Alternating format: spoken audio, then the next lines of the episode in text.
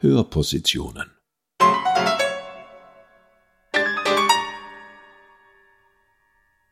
Eine Kooperation von Musiksammlung der Tiroler Landesmuseen, Museum im Ballhaus in Imst und Gemeindemuseum Absam.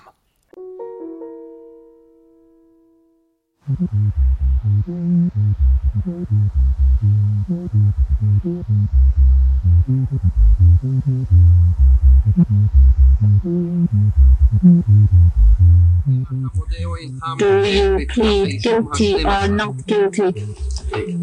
Im Sinne der Anklage nicht schuldig.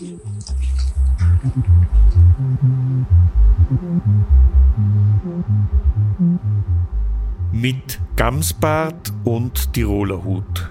Oder kein Geheimnis.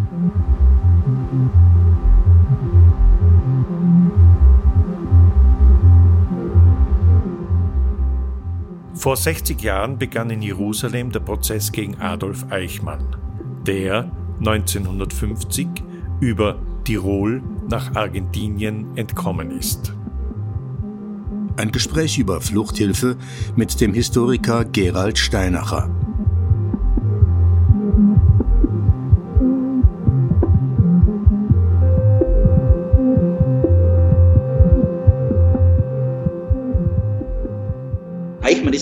1945 mit einem U-Boot nach Übersee entkommen. Also sowas hat es nicht gegeben. Äh, und die Odessa hat ihm auch nicht geholfen, denn so eine Organisation hat es nie gegeben. Aber er ist in den ersten Nachkriegsjahren in Deutschland untergetaucht, hat den Namen äh, geändert, also hat sich eine andere Identität gegeben, die hat er auch mehrmals abgeändert. War, bin ich des Glaubens, dass die Schuld im rechtlichen Sinne hier doch eigentlich nur derjenige empfinden kann, der die Verantwortung für diese politische Entscheidung trägt bzw. getragen hat. Denn wo keine Verantwortung ist, da ist ja schließlich auch keine Schuld. Diese Fluchtbewegungen, die Flucht der Täter, der Holocaust-Täter, Leute wie Eichmann und andere, zwischen 1946 und 1950, 51 war auch damals schon kein Geheimnis.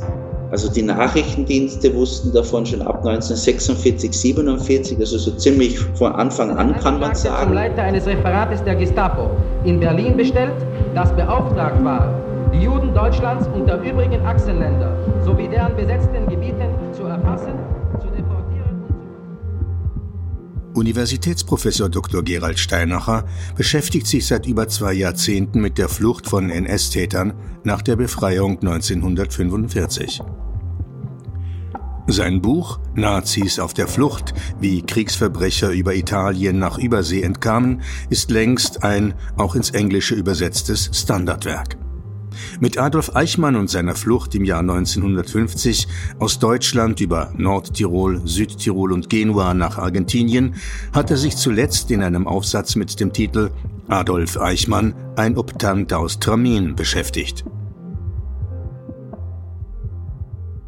Eichmann ist in den ersten Nachkriegsjahren in Deutschland untergetaucht, hat den Namen äh, geändert, also hat sich eine andere Identität gegeben, die hat er auch mehrmals abgeändert und hat unter sehr bescheidenen Umständen gelebt in Norddeutschland. Also hat er unter anderem äh, Hühner gezüchtet und, und Eier verkauft und ähnliches. 1950 hat er dann beschlossen, dass es Zeit wird für ihn, nach Übersee zu gehen. Also sein Name wurde immer wieder bei Kriegsverbrecherprozessen genannt, auch beim Nürnberger Hauptkriegsverbrecherprozess 1945, 46. Und 1950 hat er sich dann auf den Weg gemacht von Deutschland an die österreichische Grenze, an die Tiroler Grenze. Und zwar hat ihm da, soweit wir wissen, ein österreichischer Nationalsozialist, SS-Angehöriger aus Innsbruck weitergeholfen, Alois Schindelholzer. Louis Schindelholzer, Alois Schindelholzer ist ein Holocaust-Täter, den eigentlich jeder Tiroler und jede Tirolerin kennen sollte. Stammt aus Innsbruck, hat also eine unrühmliche Rolle gespielt, schon während der sogenannten Kristallnacht 1938. Er war ein brutaler Täter.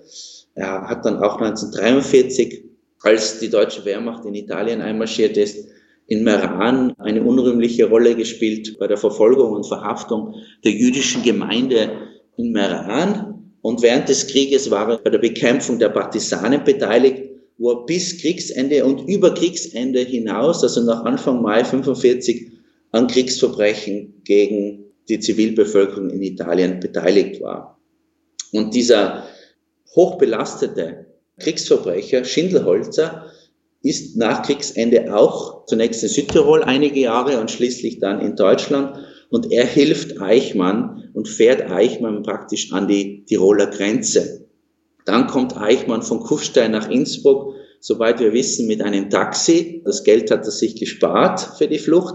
Und dann äh, von Innsbruck ist er dann über die grüne Grenze, also von, von Gries am Brenner, Finadas, auf die Südtiroler Seite des Brenners und ist da in Sterzig angelaufen beim äh, dortigen Pfarrer, der ihm weitergeholfen hat. Also Eichmann schreibt das in seinen Erinnerungen, ganz dankbar, also wie ihm der ganz toll Radlfahrende Pfarrer von Sterzing da weitergeholfen hat. Und dann ist er nach Bozen. In Bozen wurde er hm, von den Franziskanern aufgenommen, also von einem Franziskanerpater, soweit wir wissen. Und es ist höchstwahrscheinlich, dass er auch in Bozen äh, seine anderen Südtiroler Fluchthelfer getroffen hat, die ihm die neuen Papiere beschafft haben. Nach einiger Zeit in Bozen im Kloster ist er dann nach Genua und hat in Genua dann wieder die Hilfe von kirchlichen katholischen Stellen in Anspruch genommen. Wie gesagt, Eichmann war nicht reich, das, also seine Flucht hat sich nicht wie etwa im Falle von Mengele mit Hotelaufenthalten abgespielt. Mengele hatte Geld, also die Familie war sehr wohlhabend. Im Fall von Eichmann kann man das nicht sagen.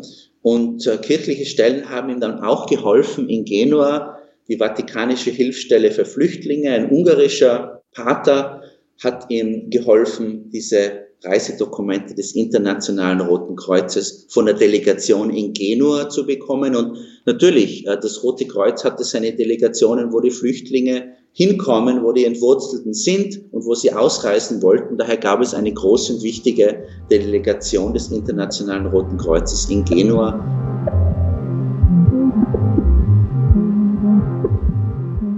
Das Dokumentationsarchiv des österreichischen Widerstandes in einer kurzen Notiz über Adolf Eichmann und den Prozess gegen ihn, der vor 60 Jahren im April 1961 in Jerusalem begonnen hat. Einer der zentralen Täter des Holocaust, Adolf Eichmann, 1906 bis 1962, bildete als junger SS-Offizier in Wien 1938 in der Zentralstelle für jüdische Auswanderung eine Gruppe von Deportationsspezialisten heran, die in den darauffolgenden Jahren Zehntausende Menschen in den Tod schickten. Noch 1944 leitete er in Budapest die Deportation von mehr als 400.000 jüdischen Männern, Frauen und Kindern. Eichmann gelang die Flucht nach Argentinien, wo er, dank intensiver Recherchen, insbesondere von Simon Wiesenthal, vom israelischen Geheimdienst aufgespürt und im Mai 1960 nach Jerusalem entführt wurde. Dort fand von 10. April bis 15. August 1961 der Prozess gegen ihn statt. Im Prozessverlauf kamen immer wieder auch die Taten einer Reihe seiner österreichischen Mitarbeiter zur Sprache, die bis dahin ungestraft geblieben waren, darunter Franz Nowak, sein Transportoffizier in Budapest.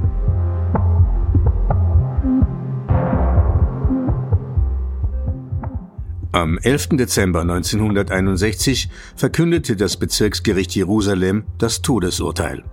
Nach Bestätigung des Urteils durch den israelischen obersten Gerichtshof und der Ablehnung des Gnadengesuchs wurde Eichmann am 1. Juni 1962 gehängt.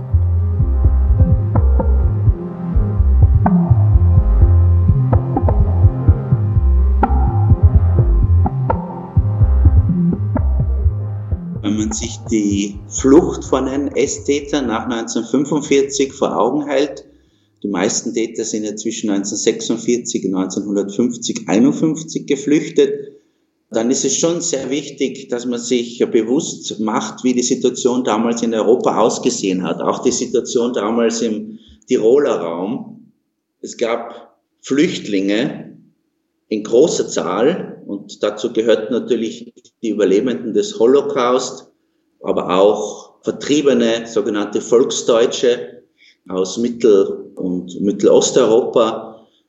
Also nur eine Zahl zu nennen, das waren etwa 12 Millionen. Also wir reden hier von Millionen von Menschen, die entwurzelt waren oder auf der Flucht waren, die ihre Heimat verloren hatten und irgendwo neu anfangen mussten. Dazu kamen dann auch noch Kriegsgefangene in großer Zahl in Europa, noch Jahre nach dem Krieg, in und außerhalb von Lagern. Dazu kamen noch Antikommunisten von Mittel- und Osteuropa, das sich natürlich im, im Rahmen der Jahre zum Teil äh, auch noch vermehrten. Also dieser Strom ist nicht einfach verschwunden über Nacht, sondern dieses Chaos der Nachkriegsjahre das hat noch angedauert, also bis in die 50 Jahre. Also das, das kann man sich sicher noch viele in Tirol erinnern, dass auch diese Flüchtlingslager in Innsbruck oder in Absam, in anderen Orten in Tirol auch noch in den 50 Jahren in Betrieb waren, fast bis zur Krise dann in Ungarn 1956, wo dann wieder neue Flüchtlinge sozusagen in diese Lager kamen.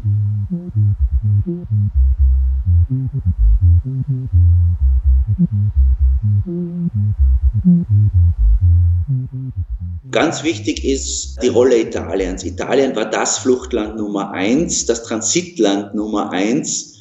Die meisten Nationalsozialisten und SS-Leute, Kriegsverbrecher und Kollaborateure aus ganz Europa, also nicht nur Deutsche und Österreicher, die aus Europa geflüchtet sind, sind über Italien geflüchtet. Und der Grund ist relativ einfach, wenn man sich die Karte von Europa anschaut, wenn man in Süddeutschland ist oder in Österreich ist, dann ist der nächste, der einfachste, der kürzeste Weg zu einem Überseehafen. Damals ist man nicht geflogen nach Übersee, sondern normalerweise hat man das Schiff äh, genommen. Der nächste Hafen hier von Mitteleuropa, von Süddeutschland, Österreich, ist Genua in Oberitalien.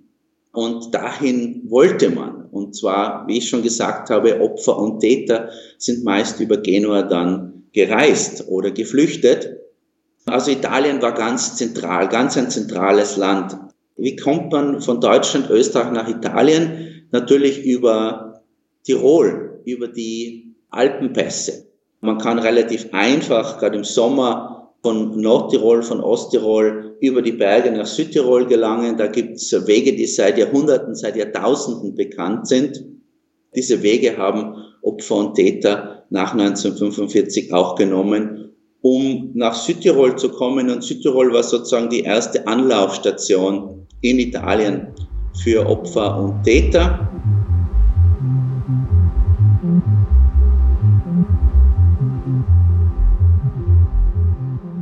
Südtirol war das Italien-Nazi-Schlupfloch, also um nach Italien zu kommen, um in Italien reinzukommen. Es war eben relativ einfach, über die Pässe zu gehen. Und dann in Südtirol hat die Bevölkerung ja noch großteils Deutsch gesprochen und war diesen deutschsprachigen Menschen, die dann nach Südtirol kamen nach 1945, oft auch sehr positiv gesinnt. Also da gab es eine gewisse Solidarität nach dem Motto, wir Deutschen müssen zusammenhalten.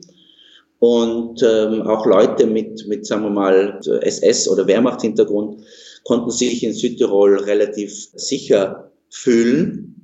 Äh, Südtirol war aber noch wichtig, um neue Papiere zu bekommen. Denn es ist eine Sache, nach Italien zu kommen, über die grüne Grenze etwa, aber eine ganz andere Sache, nach Übersee zu reisen. Und wenn man nach Übersee will, dann braucht man Reisepapiere, Reisepässe oder Reisedokumente die anerkannt werden von den Einreiseländern natürlich. Wie sind diese Täter zu neuen Papieren gekommen? Auch Papiere manchmal unter falschen Namen, falschen Identitäten. Und da spielt eben Südtirol auch wieder eine zentrale Rolle.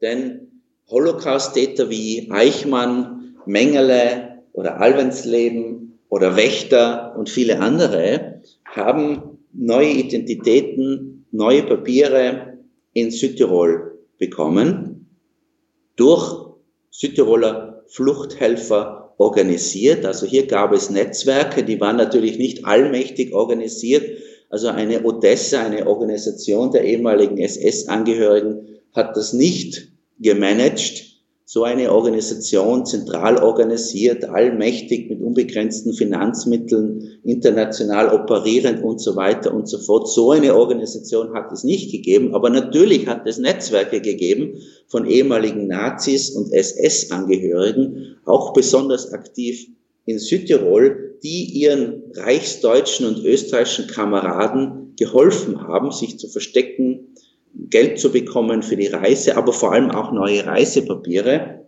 Und ich nenne hier nur einen Fall, den Fall von Adolf Eichmann, der natürlich sehr prominent ist, also einem der Organisatoren des Holocausts, der 1950 nach Südtirol sich abgesetzt hat und dann in Südtirol auch eine neue Identität bekommen hat als Richard Clement, geboren in Bozen, und der angibt, staatenlos zu sein. Also er sagt, er ist ein Südtiroler Obdant und aufgrund der Option von 1939, also diesem Abkommen zwischen Hitler und Mussolini zur Aussiedlung der Südtiroler, habe er sich eben für die deutsche Staatsbürgerschaft entschieden und daher ist er, wäre er jetzt nach dem Krieg, in den Nachkriegsjahren staatenlos. Also er gibt sich als staatenloser Südtiroler aus. Ich finde es ganz interessant, wenn man sich diese Dokumente und diese neuen Identitäten von, auch von Eichmann anschaut. Also er wählt den Namen Clement. Clement ist ein Name, der in Südtirol praktisch gar nicht vorkommt. Das ist schon mal sehr ungewöhnlich. Ich weiß, dass der Name in Wien sehr häufig ist und Adolf Eichmann kannte sich natürlich in Wien aus. Er war hier lange tätig in der, in der Ausbeutung und Vertreibung der jüdischen Bevölkerung hier in Wien. Aber in Südtirol kommt der Name Clement kaum vor. Und wenn Sie im Taufregister nach einem Ricardo Clement, geboren in Bozen am 23. Mai 1913, nachschauen, dann werden Sie keinen Ricardo Clement finden. Also das ist eine absolut erfundene Identität als staatenloser Südtiroler. Aber warum war das so wichtig? Warum war das so genial eigentlich? Denn diese Staatenlosigkeit, wirkliche oder vorgebliche Staatenlosigkeit, war wiederum die Voraussetzung, um einen Reisepass oder Ersatzreisepass des Internationalen Roten Kreuzes zu bekommen. Und mit diesem Reisepass des Internationalen Roten Kreuzes konnte man damals als angeblicher Südtiroler Obdant, als Flüchtling, als Entwurzelter tatsächlich nach Übersee reisen. Und das war das Ticket und die Methode, wie Eichmann und viele andere aus Europa rauskamen. Also mit Hilfe dieser Südtiroler Identität als staatenlose Obdanten. Natürlich, wenn man sich, wenn man sich jetzt diese Dokumente genauer anschaut, dann tauchen viele Fragen auf. Zum Beispiel eine Frage, die ich mir stelle, warum bekommt ein Richard Clement, also Adolf Eichmann oder ein Josef Mengele oder ein Alvensleben oder ein Otto Wächter Dokumente von Südtiroler Gemeinden, wobei Tramin hier besonders hervorsticht. Also Mengele, Eichmann haben Identitätskarten von der Gemeinde Tramin bekommen. Warum ausgerechnet Tramin? Wer hat hier die Fäden gezogen? Welche lokalen Nazis haben hier Holocaust-Tätern zur Flucht verholfen?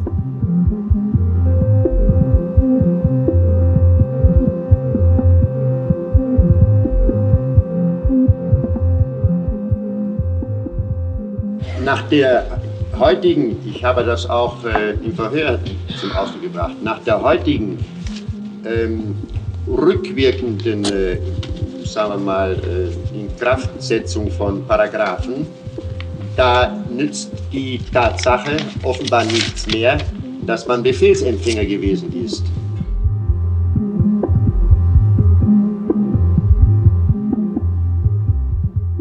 Die österreichischen Medien berichteten umfangreich über den Eichmann-Prozess.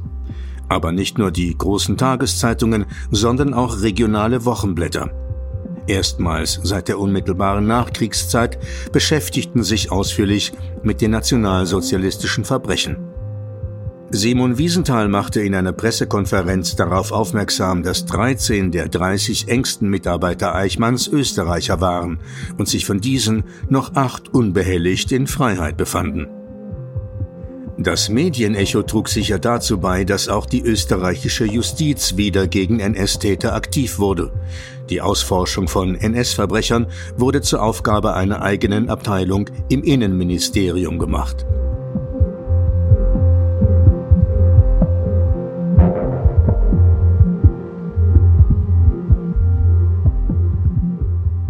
Diese Flucht der Täter zwischen 1946 und 1950, 51 war auch damals schon kein Geheimnis. Also die Nachrichtendienste wussten davon schon ab 1946, 47, also so ziemlich von Anfang an kann man sagen. Auch die äh, diplomatischen Vertretungen, etwa des Vatikan, wussten sehr früh davon. Äh, das Rote Kreuz wurde sehr früh damit konfrontiert mit den Problemen, die es hier gab, dass also auch Täter und kriminelle Elemente ihre Reisedokumente nutzen, missbrauchen. Die italienische Regierung wusste davon, die österreichische Regierung wusste davon, die österreichischen Polizeibehörden wussten davon, die Tiroler Polizeidirektion wusste davon. Also die hat schon 1948, 49 einen Bericht etwa über Südtiroler Nazischmuggler erstellt. Also diese Dinge waren damals schon so bekannt, dass man es in den Zeitungen nachlesen konnte. Also auch jemand, der sich mit dieser Thematik viel beschäftigt, ist oft überrascht, fast schon geschockt, dass ich in Zeitungen wie etwa der Münchner Abendkurier oder Passauer Zeitung oder ähm, L'Unità in Italien, italienische Tageszeitungen, über die Flucht von Tätern und auch Fluchthelfer wie etwa den österreichischen Bischof Alois Hudal in Rom dass man über deren Tätigkeit schon 1948, 49, 50 nachlesen konnte. Also zum Teil schon Jahre bevor jemand wie Adolf Eichmann sich auf diesen Fluchtweg macht. Also als Eichmann flüchtete 1950, waren diese Strukturen im Großen und Ganzen bekannt. Und zwar nicht nur den Geheimdiensten oder den Diplomaten oder der Militärpolizei oder der Bundespolizeidirektion, sondern aufmerksamen Zeitungslesern. Ja? Also von geheim, geheimen Untergrundstrukturen kann man eigentlich hier nicht mehr so ganz reden, wenn es in der Zeitung steht. Also es war eigentlich ein offenes Geheimnis damals. Und warum hat man diese Untergrundlinien, diese Fluchtbewegungen nicht einfach unterbunden? Naja, es war das Interesse einfach nicht mehr da. Also wir bewegen uns um das Jahr 1950 spätestens 1950 mit dem Krieg in Korea. Der Kalte Krieg wird heiß, diese Konfrontation wird immer wichtiger und die Verfolgung von NS-Tätern, Kriegsverbrecherprozesse, die werden immer unwichtiger. Also das hat einfach keine Priorität mehr. Da ist kein Interesse mehr oder wenig Interesse vorhanden. Die Prioritäten haben sich geändert. Man muss jetzt gegen die Sowjetunion kämpfen, gegen den Kommunismus. Man muss alle Kräfte mobilisieren und diese ehemaligen Nazis und diese ehemaligen Wehrmachtssoldaten und so weiter und so fort, die waren vieles. Eines waren sie ganz sicher Antikommunisten. Und da hat man natürlich diese Kräfte wieder für den neuen Konflikt wieder genutzt.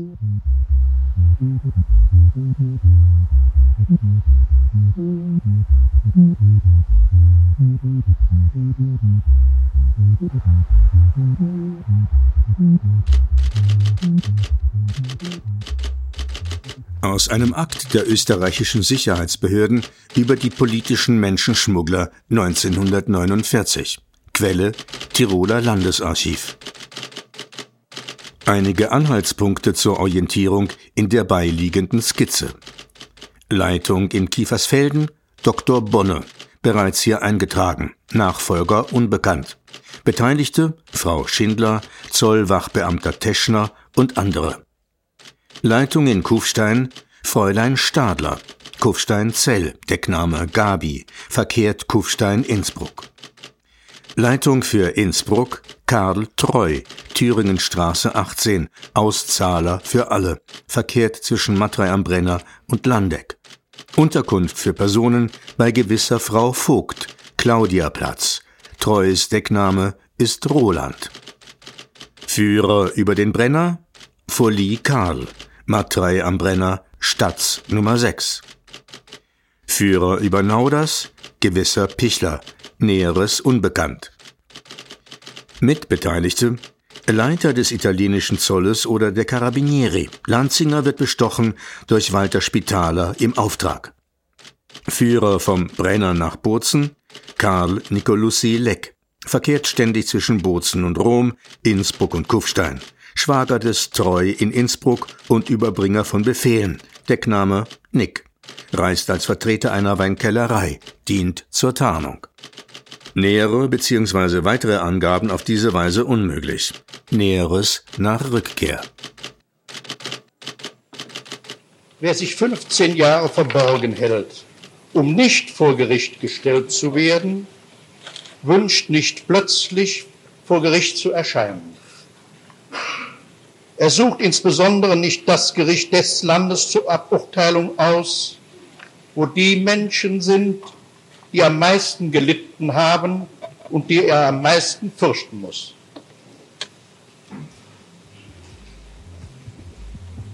Richting waarin Obwohl die österreichische Bundesregierung zwei Prozessbeobachter nach Jerusalem entsandt hatte, erfolgte keine öffentliche Stellungnahme. Österreich betrachtete sich für unzuständig. Die Regierung bemühte sich nachzuweisen, dass Eichmann Deutscher sei, obwohl er in Österreich aufgewachsen und politisch sozialisiert worden war. Tatsächlich war Adolf Eichmann formal kein Österreicher, da er bereits volljährig war, als sein aus Solingen nach Linz zugewanderter Vater die österreichische Staatsbürgerschaft annahm. Doch er ist in Linz aufgewachsen und Nationalsozialist geworden, und auch seine Mitarbeiter, die sogenannten Eichmann-Männer, waren großteils Österreicher. Diese Abteilung trug sukzessiv die folgenden Kennnummern 4D4, 4B4, 4A4. Die Durchführungsbestimmungen des Vernichtungsplanes wurden in Deutschland direkt vom Angeklagten den örtlichen Gestapo-Leitstellen gegeben, während in Berlin, Wien und Prag die Weisungen des Angeklagten zentralen Behörden ich glaube, man muss sich wirklich diesen großen Hintergrund äh, vor Augen halten. Also diese Moskauer Deklaration von 1943, wo die Alliierten also im ersten Absatz erklärt haben, dass Österreich das erste Opfer äh, der Nazi-Aggression, der Nazis sozusagen äh, gewesen wäre. Und diese, dieser Mythos wurde natürlich in Österreich nach 1945 umarmt und ähm, unter, unter, einen, unter einen Glassturz gestellt wurde, sozusagen Gründung, Gründungsmythos der Zweiten Republik. Also Österreich als erstes Opfer der Nationalsozialisten, der Nazis. Und ähm, äh, die, Ver die Verantwortung, die Täterrolle von vielen Österreichern und Österreicherinnen im Rahmen des Dritten Reiches und auch ganz besonders im Rahmen des Holocaust, das wurde unter den Teppich gekehrt. Das kann man schon sagen. Also es wurde alle Verantwortung auf die Deutschen in Anführungszeichen geschoben. Also es waren die Deutschen, die Österreicher waren alles Opfer. Wir haben mit dem nichts zu tun und ist natürlich historisch absolut falsch, eine, eine Lüge, wie wir heute natürlich alle wissen und ich nehme an, wir sind da alle heute einer Meinung. Das ist ein Grund, warum in Österreich sich dann mit dieser Aufarbeitung mit österreichischen Tätern eigentlich kaum befasst hat, über viele Jahrzehnte hinweg. Das ist, das ist keine, keine Frage. Nur muss ich sagen, heute wäre es Zeit, sich mehr mit der österreichischen Tätergeschichte zu beschäftigen. Und da gibt es immer noch Defizite. Also die Rolle von Österreichern im Holocaust scheint mir immer noch etwas unterbeleuchtet. Nur etwas muss man sich vor Augen halten. Ohne Täter hätte es keinen Holocaust gegeben.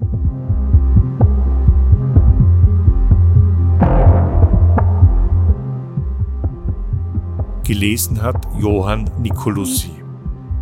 Das Buch von Gerald Steinacher Nazis auf der Flucht, wie Kriegsverbrecher über Italien nach Übersee entkamen, ist bei Fischer Taschenbuch erschienen und im ausgewählten Buchhandel erhältlich.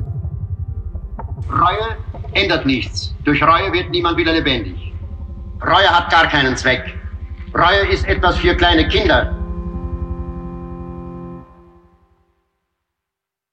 Anmerkung. Gekleidet mit Tiroler Hut und Gamsbart. So schreibt Adolf Eichmann in Meine Flucht, Bericht aus der Zelle in Jerusalem, erreichte er 1950 die deutsch-österreichische Grenze bei Kufstein.